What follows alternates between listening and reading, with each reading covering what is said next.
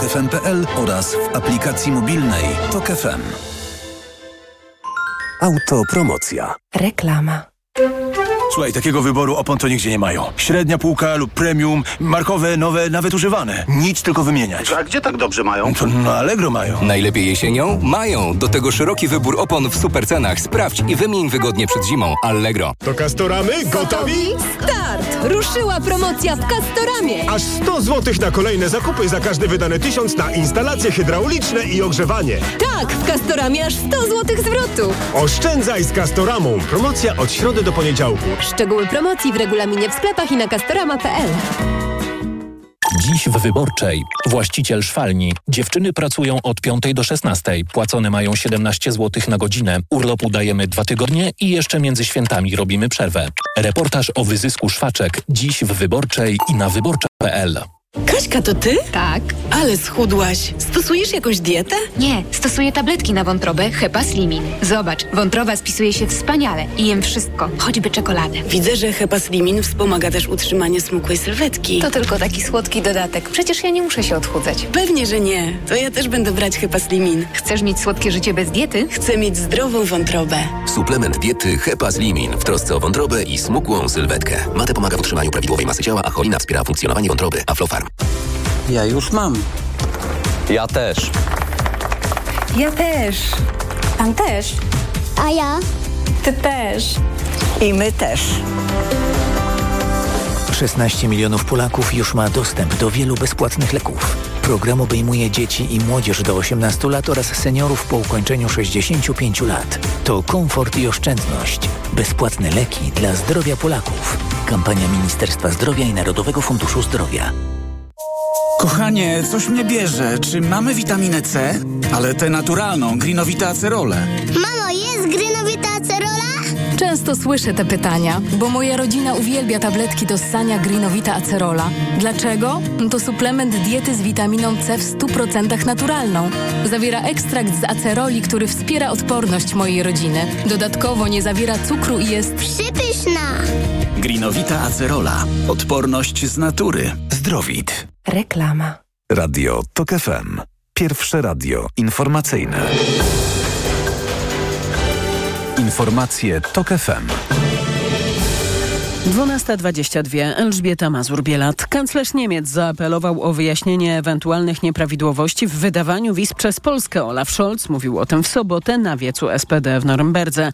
Należy to omówić z polskim rządem, oznajmił Scholz, podkreślając, że w zależności od aktualnej sytuacji konieczne może stać się podjęcie dalszych środków na granicy, na przykład na tej w, z Polską. Szef polskiej dyplomacji stwierdził, że Olaf Scholz, mówiąc te słowa, narusza zasadę suwerenności państwa. To są informacje Tok F M. Putin postawił ultimatum Shoygu. Prezydent Rosji miał dać ministrowi obrony czas do początku października na zatrzymanie ukraińskiej kontrofensywy i przejęcie inicjatywy na froncie. Pisze o tym w najnowszej analizie amerykański Instytut Studiów nad Wojną. Według analityków to może być jedna z przyczyn upartej obrony w obwodzie zaporowskim, gdzie siły ukraińskie klinem wbiły się w pozycje rosyjskich wojsk. Propaganda Kremla od początku ukraińskiej kontrofensywy mówiła, że jest nieskuteczna. Niespokojnie w Kosowie dziś pojazdy opancerzone tamtejszej policji wjechały do wioski na północy kraju, w której cztery osoby zginęły w strzelaninie między siłami z Kosowa a etnicznymi Serbami. Do strzelaniny doszło wczoraj i dziś trwa przeszukiwanie wsi. Media nie mają dostępu do miejscowości. Już za moment wybory trzeciej R P, przedwyborczy program Tok F M. Dziś Dominika Wielowiejska i Mikołaj Lizut przypomną, jak rodził się polski kapitalizm. A kolejne informacje o trzynastej. Pogoda. Na południu, w Świętokrzyskiem i na Podkarpaciu dzisiaj może być nieco więcej chmur, niewykluczony słaby deszcz. Poza tym powinno być pogodnie, a na termometrach od dwudziestu stopni w Krakowie, Katowicach i Kielcach do dwudziestu trzech w Warszawie. Radio Tok F M. Pierwsze radio informacyjne. Wybory trzeciej R P. Witamy Państwa bardzo serdecznie. To są wybory trzeciej R P. Mikołaj Lizut. Dominika Wielowiejska. Dzisiejszy odcinek poświęcimy e, kapitałowi. E, nie ma kapitalizmu bez kapitału, jak e, mówił Leszek Balcerowicz, a więc prywatyzacja, reprywatyzacja, a także nacjonalizacja. Bądźcie Państwo z nami. Wybory trzeciej R P. Zacznijmy może mm, naszą rozmowę od końcówki lat osiemdziesiątych yy, i od yy, słynnej ustawy ministra Wilczka. To był yy, początek... Yy, No, minister Wilczek wprowadził kapitalizm. Polskiego kapitalizmu, w Polsce. Tak. Chociaż, wbrew pozorom, nie ekipa solidarnościowa. Y, chociaż był to jeszcze y, P R L. I, i wtedy ta ustawa y, pozwoliła tworzyć y, prywatne spółki. No tak, ona generalnie y, pozwalała funkcjonować prywatnemu sekt- sektorowi, prywatnemu biznesowi, ale jakby ten proces tworzenia się firm i rynku w Polsce y, właściwie już trwał y, kilka lat, dlatego że y, powstawały y, rozmaite spółki y, polonijne, joint venture y, i osoby, które były związane z władzą komunistyczną albo miały tamże dobre znajomości, albo miały dobre kontakty w służbach P R L-owskich, zaczynały się już ustawiać i budować swoje biznesy, właśnie w drugiej połowie lat osiemdziesiątych. No i zastanawiam się, bo tutaj zawsze, w, jeśli chodzi o te lata osiemdziesiąte i lata dziewięćdziesiąte, trzeciej R P, to zawsze był taki mit uwłaszczenia nomenklatury. Mhm. No i ja tutaj zawsze miałam dużą wątpliwość i nawet jeszcze na użytek, nie wiem, czy ty coś może znalazłeś, ale ym, chciałam znaleźć taką kompleksową książkę na temat y, uwłaszczenia nomenklatury, ponieważ y, ja byłabym skłonna postawić y, hipotezę, że to jest w dużej mierze mit. On polega na tym, że faktycznie nomenklatura komunistyczna miała lepszy punkt startu właśnie z tego powodu, że w latach osiemdziesiątych wykorzystywała swoje znajomości i kontakty, natomiast nie było na wielką skalę, podkreślę na wielką skalę, bo oczywiście takie przypadki były, nie było takiego uwłaszczenia, że, polegającego na tym, że funkcjonariusze P Z P R przejmowali konkretne duże przedsiębiorstwa, tak jak to na przykład działo się w Rosji, tak? Bo w Rosji, w Związku Radzieckim, gdzie przedsiębiorstwa też szczególnie sektora paliwowego po prostu stały się y, prywatne. Takiego zjawiska w Polsce nie było, dlatego uważam, że ten mit o tej mm, nomenklaturze uwłaszczającej się jest... Y, przesadzony. No w Polsce choć... nie powstała oligarchia i to jest nie było takiej oligarchii. ciekawe, choć rzeczywiście ten start dla nomenklatury postkomunistycznej był zdecydowanie lepszy. No wystarczy prześledzić wielkie fortuny w Polsce zbudowane właśnie w końcówce lat osiemdziesiątych. No tak, one mają swoje, znaczy Jan Kulczyk jakby odziedziczył po, po ojcu już pewien znaczący majątek i, i też właśnie Jan Kulczyk i wielu biznesmenów takich jak on działało już w drugiej połowie lat osiemdziesiątych. Ale tutaj jest jeszcze jeden element związany z tym, że wiesz, było takie hasło też często używane, mm, że oto w latach dziewięćdziesiątych polski majątek wyprzedawano za bezcen. I to było takie ulubione hasło radykalnej prawicy, potem właśnie ojca Rydzyka, też po części P S L u, Ligi Polskich Rodzin i tak dalej, i tak dalej. Takie, I S L D, bo to też S L D mówiło. To były takie sposób. dyskusje tramwajowe trochę. Pamiętam z książki Janusza Głowackiego, z głowy, przytaczane takie dyskusje w kolejkach, w sklepach mięsnych, czy właśnie w tramwajach. Ktoś nas chyba wykupi, może pani Piasecka-Johnson, a może Mitterrand. Tak, tak ale, ale było też takie przekonanie, że jest wielka korupcja i się wyprzedaje majątek za bezcen i państwo na tym traci, bo my przecież mamy takie wspaniałe zakłady pracy, które mogły być rentowne, mają wspaniałe maszyny. Tutaj trochę zareklamuję swoją rozmowę z profesorem Jędrzejem Chumińskim, z którym rozmawiałam o rozmaitych mitach, które krążą na temat P R L u, jaki to był P R L dobry w niektórych aspektach i próbowaliśmy te mity jakoś obrócić w proch. I jedną rzecz, którą profesor Chumiński mówił i pokazywał to po prostu na liczbach, że to przeświadczenie, że przemysł pod koniec P R L był jak jakoś niesamowicie cenny. No to jest naprawdę jedno wielkie kłamstwo, bo te, te zakłady przemysłowe były zdezelowane. One nie były w stanie konkurować na rynku, w żaden sposób nie były w stanie konkurować także w Europie. Były źle zorganizowane i było oczywiste, że ten pierwszy moment transformacji będzie bardzo ciężki, dlatego że ten przemysł był po prostu zrujnowany i nieprzygotowany do normalnego funkcjonowania. I z tego się brały właśnie te, te mity, że coś tam sprzedano za tanio. Tymczasem no, brutalna zasada jest taka, że jak coś sprzedajesz, no to ono jest warte tyle, ile ktoś jest gotowy za to zapłacić. Co nie oznacza oczywiście, że nie było jakichś przestępstw, korupcji i patologii przy prywatyzacji. Oczywiście były.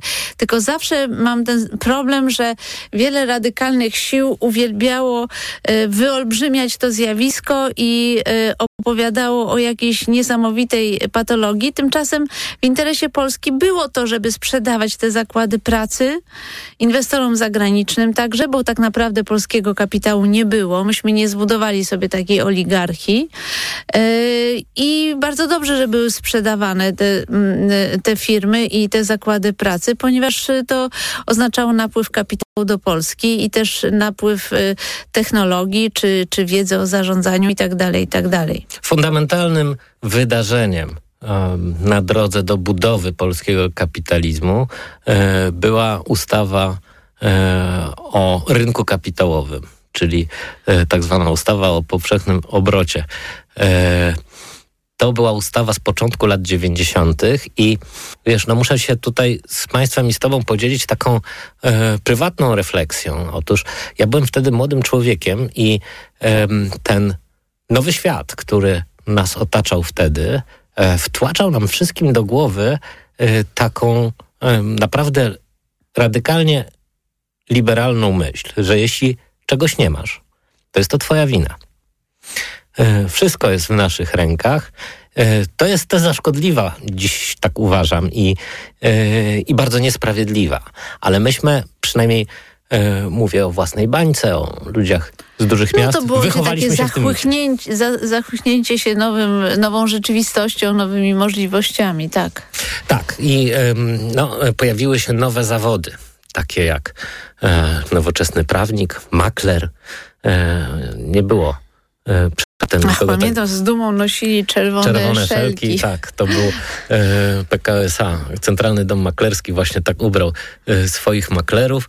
E, powstała ustawa, e, a co za tym idzie, pojawili się e, maklerzy. Zresztą nie tylko oni, tych nowych zawodów związanych z rynkiem kapitałowym, z kapitalizmem w ogóle było bardzo, bardzo dużo.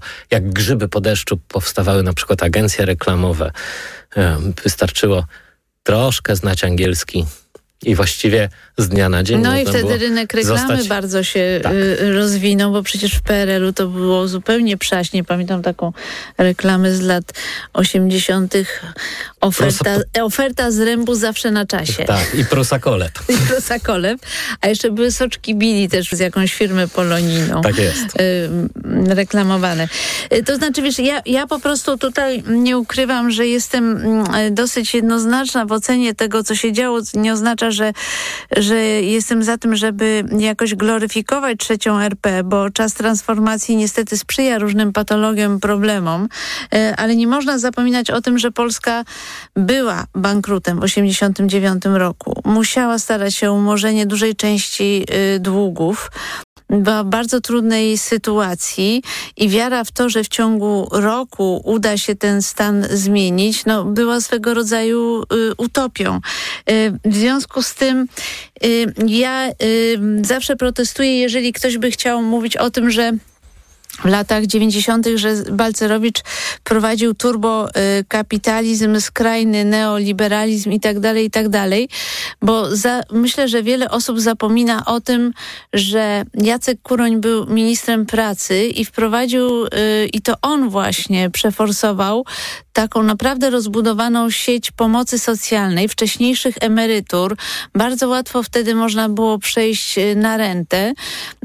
Bardzo wysokie początkowo zasiłki dla bezrobotnych, bo to potem się oczywiście zmieniło, ale w tym okresie transformacji, w samym okresie transformacji te przepisy weszły w życie. To były te dwa, te dwa bieguny w ogóle rządu mazowieckiego, pamiętasz? Tak. Z jednej strony Jacek Kuroń, z drugiej strony Leszek Balcerowicz. Co oczywiście nie zmienia faktu, że wiele ludzi transforma- dla wielu ludzi transformacja była bardzo ciężka, dlatego że myśmy odziedziczyli po P R L wielkie ukryte bezrobocie. To nie jest tak, że Polska, trzecia R P wyprodukowała bezrobocie. Nie, to bezrobocie było, tylko ono było ukryte, bo w zakładach zatrudniano pięćdziesiąt osób, z czego czterdzieści pięć osób nic nie robiło, więc to, tego, tego, tego szoku nie dało się pewnie uniknąć. Natomiast podkreślam zawsze, że Jacek Kuroń naprawdę w, przeforsował, wbrew zresztą Balcerowiczowi, trzeba sobie to powiedzieć jasno, taki system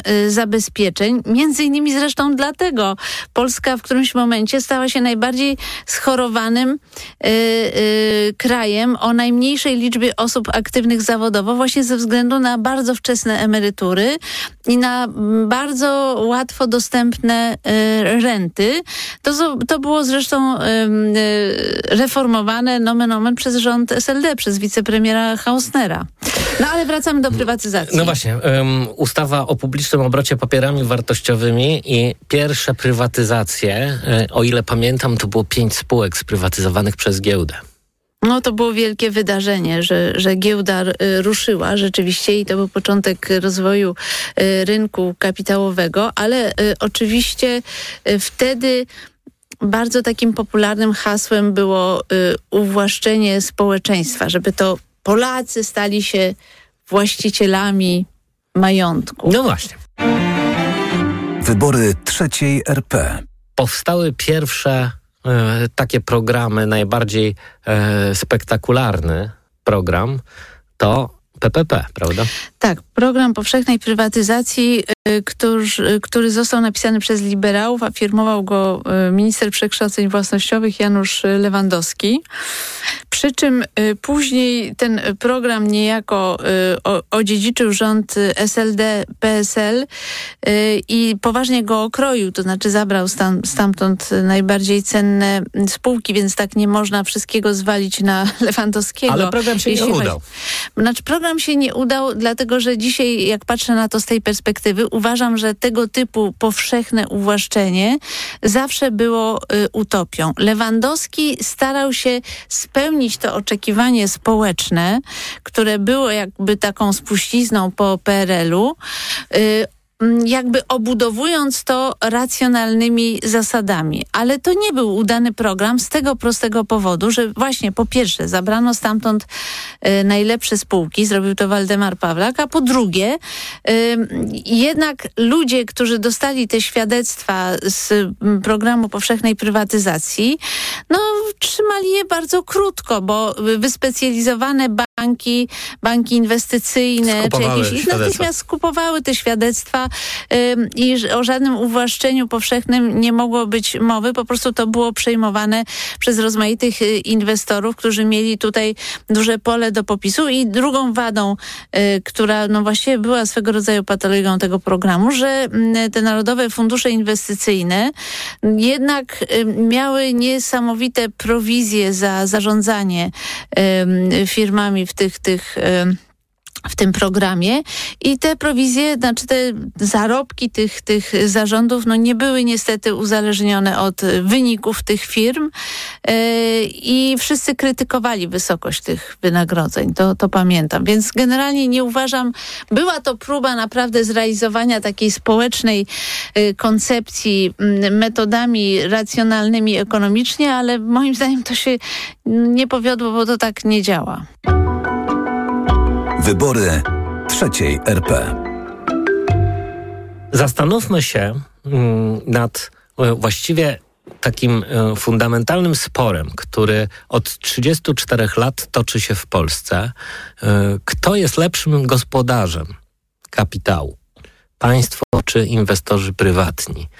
Ten spór wydawałoby się, że najpierw rozstrzygnęli w Polsce liberałowie. No, pokazując expressis verbis, w P R L-u był problem właściwie ze wszystkim. Od dystrybucji mleka po dystrybucję chleba. Nikt nie wiedział właściwie, jak to zorganizować. No, przede wszystkim przez to, że gospodarka była zarządzana centralnie. Gdy to się zmieniło, okazało się, że w sklepach jest właściwie wszystko i to na wyciągnięcie ręki. Oczywiście no, można się spierać, czy w związku z tym każdego w Polsce było stać na to mleko, ale mleko w każdym razie było. I wydawałoby się, że na początku lat dziewięćdziesiątych wszystko jest jasne. Prywatny gospodarz zawsze będzie lepszy od państwowego, dlatego no, właściwie ten, ten, ten spór został rozstrzygnięty na korzyść kapitału prywatnego. Bo to generalnie jest prawda. Zazwyczaj właściciel prywatny jest bardziej skuteczny i efektywny w trzymaniu kosztów, ponieważ po prostu dba o swoje pieniądze. Natomiast w przypadku majątku państwowego niestety no wiele zależy oczywiście od mentalności i poziomu kultury gospodarczej w danym kraju, no ale wiele, ma, wiele osób ma takie poczucie, no to nie moje pieniądze, to państwa, czyli y, niczyje. Więc można w zasadzie wydawać na lewo i prawo y, wypompowywać pieniądze z tych spółek na marketing i wszystko inne, bo przecież nikt tego nie pilnuje, więc te pieniądze się rozpływają. Oczywiście yy, sprawa nie jest tak prosta, o ile w większości, jeśli chodzi o większość sektorów, to wydaje się oczywiste, że lepiej, aby to był właściciel prywatny. Natomiast y, y, mim, początkowo uważano, że ta zasada, iż właściciel prywatny jest najlepszy, dotyczy praktycznie wszystkich sektorów, to później zdanie y, elit politycznych y, zmieniało się. Rząd A W S i Unii Wolności stawiał na prywatyzację, między innymi też dlatego, że katastrofalna była sytuacja finansów publicznych. Była tak zwana wielka dziura Bałca. Rzeczywiście to był ciężki bardzo y, okres w Polsce, jeszcze przecież przed naszym wejściem do Unii Europejskiej. No i w, y, y, Alicja Kornasiewicz, bliska współpracowniczka Leszka Balcerowicza i wiceminister skarbu, y, sprzedawała te spółki. Y, sprzedano między innymi T P S A, to też jest historia tej sprzedaży, to też jest osobna ym, epopeja. opowieść, tak, epopeja, dlatego, że tu mamy bardzo wiele czynników, że państwo sprzedało y, monopolistę bardzo drogo, rzeczywiście bardzo drogo, no ale też w pewnym sensie zaniechało na tym etapie jakiejś demonopolizacji tego rynku, tak żebyśmy mieli przyzwoite ceny tego typu usług. No to jest y, dosyć wszystko zawiłe, ale bo, bo chciałam się skupić na jednak na jednym wątku, dlatego, że wtedy była taka myśl, że sprzedajemy i P K O S A zostało sprzedane Włochom, natomiast w P Z U, tak, Francuzom, a P Z U, w P Z U kupił pakiet akcji, kupiła firma Eureko, która miała taką opcję, żeby później przejąć kontrolę nad spółką. I wydawało się właśnie tak, że, że prywatyzacja to jest to, co trzeba, a Rydzyk z L P R-em głoszą, że to są złodzieje, bandyci, bo wyprzedają srebra narodowe i ten podział polityczny był bardzo prosty. Pamiętasz, Rydzyk sam chciał kupić Stocznię Gdańską, zrobił publiczną zbiórkę, zbiórkę w tej sprawie, tak, tak. I pieniądze zaginęły. No właśnie, ale problem polegał na tym, że osoby, które wpłaciły na tę zbiórkę, tak naprawdę się nie domagały od ojca Rydzyka informacji, co się z tymi pieniędzmi stało.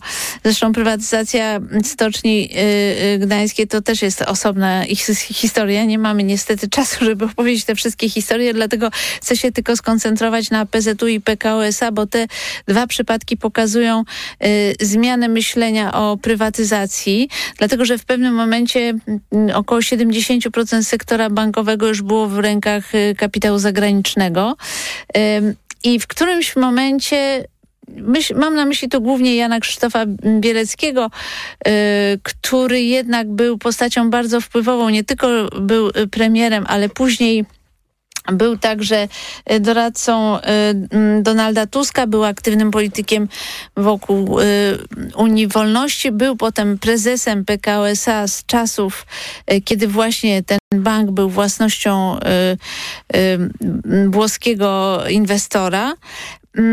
I przyszła taka myśl, szczególnie ona była obecna w czasie kryzysu finansowego w dwa tysiące ósmym roku, że jednak lepiej jest, aby mm, sektor bankowy nie był tak zdominowany, czy generalnie sektor instytucji finansowych nie był tak z, y, zdominowany przez kapitał zagraniczny, dlatego że y, macierzyste spółki, które mają y, u nas swoje banki, no w sytuacji takiego kryzysu zaczynają dość y, ostro wypompowywać pieniądze z tych swoich y, spółek córek i oczywiście polski nadzór finansowy może to blokować, ale generalnie Generalnie nie jest to bezpieczne. Byłaby y, lepszym wyjściem jest taka równowaga.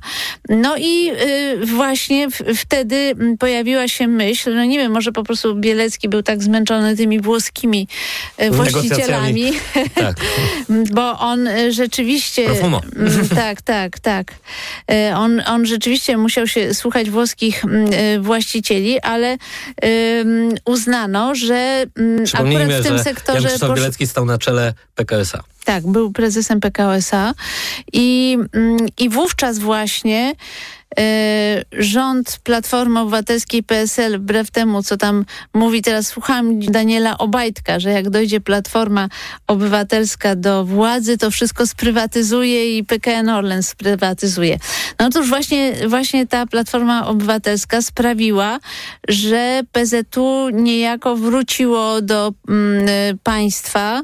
Y, Eureko zostało spłacone i w zasadzie wyrzucone z P Z U yy, i P K O S A też zostało yy, odzyskane. Co więcej, Jan Krzysztof Bielecki nawet jeździł yy, do Dublina w momencie, kiedy Irlandczycy wystawili na sprzedaż bank Mateusza Morawieckiego, czyli B Z W B K, B Z W B K, ponieważ chciał, żeby y, ten bank też odkupił polski kapitał. To się nie udało, tak się nie bo stało. kupił Santander. Kupił Santander. Mhm. Wybory trzeciej R P. Tak zaczyna się wielki proces hmm, nacjonalizacji niektórych sektorów polskiej gospodarki. E, to jest ważne, co, co, co powiedziałaś, że e, autorem e, czy pierwszym poruszycielem tego procesu nacjonalizacji wcale nie była prawica.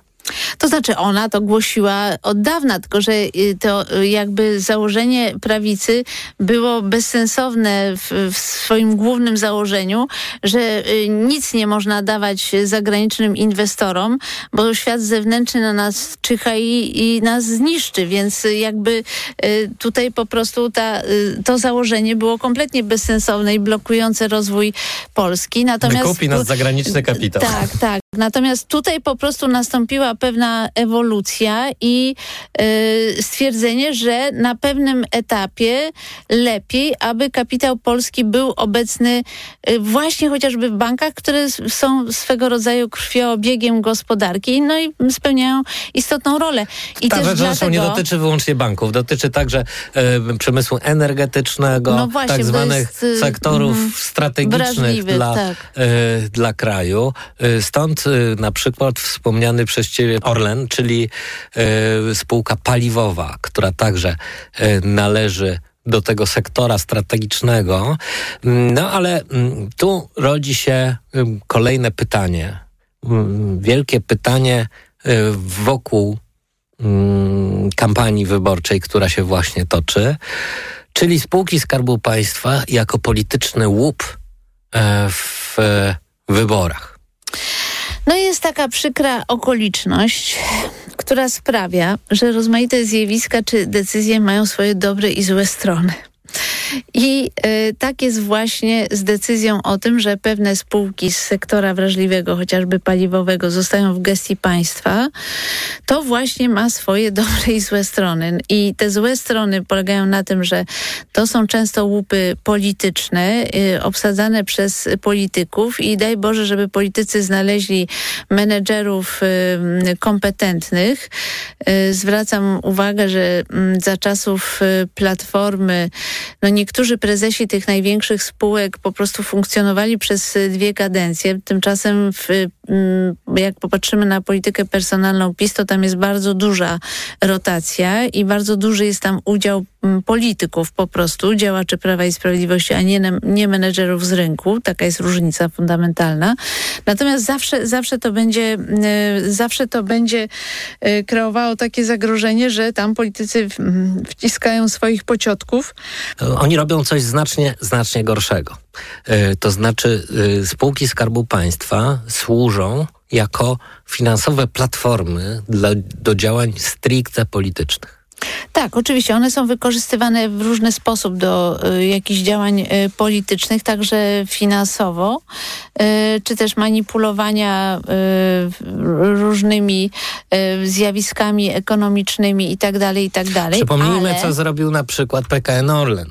Otóż P K N Orlen kupił y, wielką spółkę mediową, y, która y, właściwie y, rządziła rynkiem prasy lokalnej, zresztą nie tylko prasy, yy, także portali internetowych, i jest w tej chwili, yy, no krótko mówiąc, wydawcą, no, ważnym graczem na rynku mediów, w pełni powolnym obecnej władzy.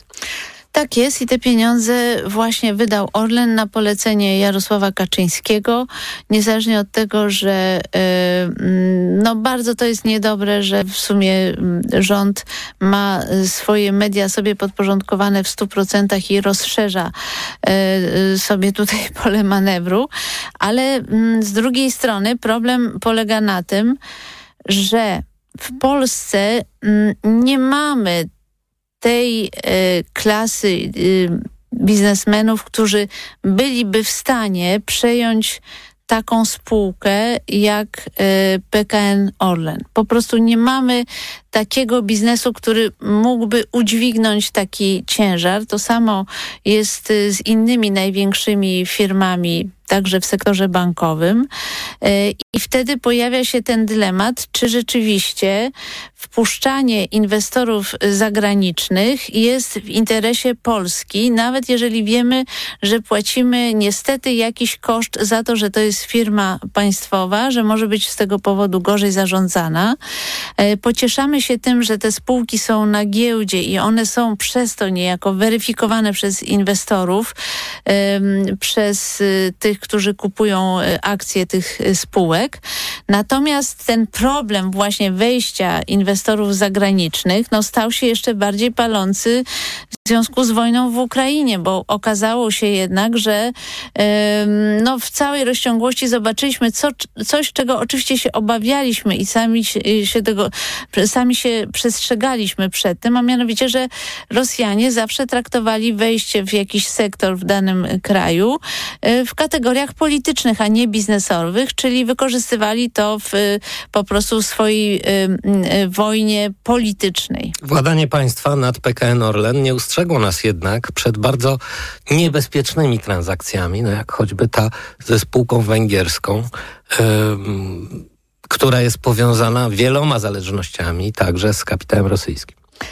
No tak, i to budzi bardzo duże wątpliwości także w obozie Prawa i Sprawiedliwości, chociaż Obajtek wygrał tę, tę batalię, bo związanie się z Molem, który jest bardzo bliski Rosji, czy też sprzedaż właśnie tej arabskiej spółce, część aktywów Lotosu, jest niebezpieczna i budzi bardzo duże wątpliwości i w pewnym sensie historia zatoczyła koło, dlatego że sprzed, cza, sprzed ujawnienia y, afery orlenowskiej to była właśnie koncepcja Jana Kulczyka, żeby połączyć Orlen i, y, i Lotos.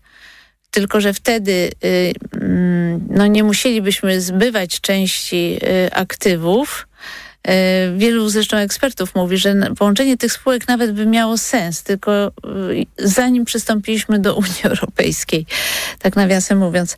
Ale mm, chodzi mi o to, że, że wtedy też planowano to połączenie I tak jak powiedziałam, my nie mamy takiego biznesu, który byłby w stanie udźwignąć transakcje kupna największych spółek w Polsce, więc Jan Kulczyk bardzo sprytnie wymyślił, że on przejmie, zwiększy swoją kontrolę nad, nad P K N Orlen, dokonując takiej roszady z, właśnie z molem węgierskim i wszystko to robił na, na polecenie Jana Kulczyka, ówczesny prezes P K N Orlen Zbigniew Wróbel.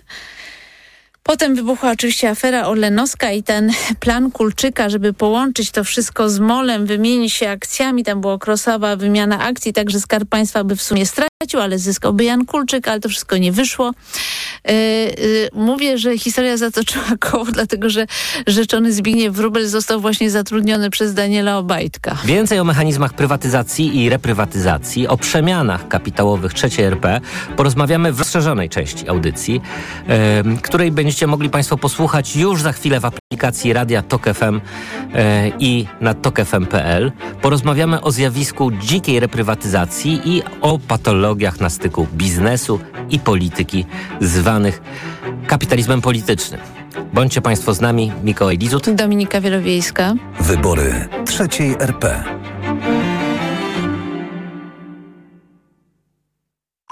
Autopromocja. Zyskaj nielimitowany dostęp do archiwum audycji Radia Tok F M. Słuchaj zawsze, gdy masz na to czas i ochotę. Wybierz to, co cenisz najbardziej. Dołącz do Tok F M Premium. Teraz czterdzieści procent taniej. Szczegóły oferty znajdziesz na tok f m kropka p l. Autopromocja. Reklama. R T V Euro A G D. Tylko do czwartku w Euro Ekstra Tydzień na wybrane produkty. Na przykład cztery K sześćdziesiąt pięć cali L G NanoCell. Najniższa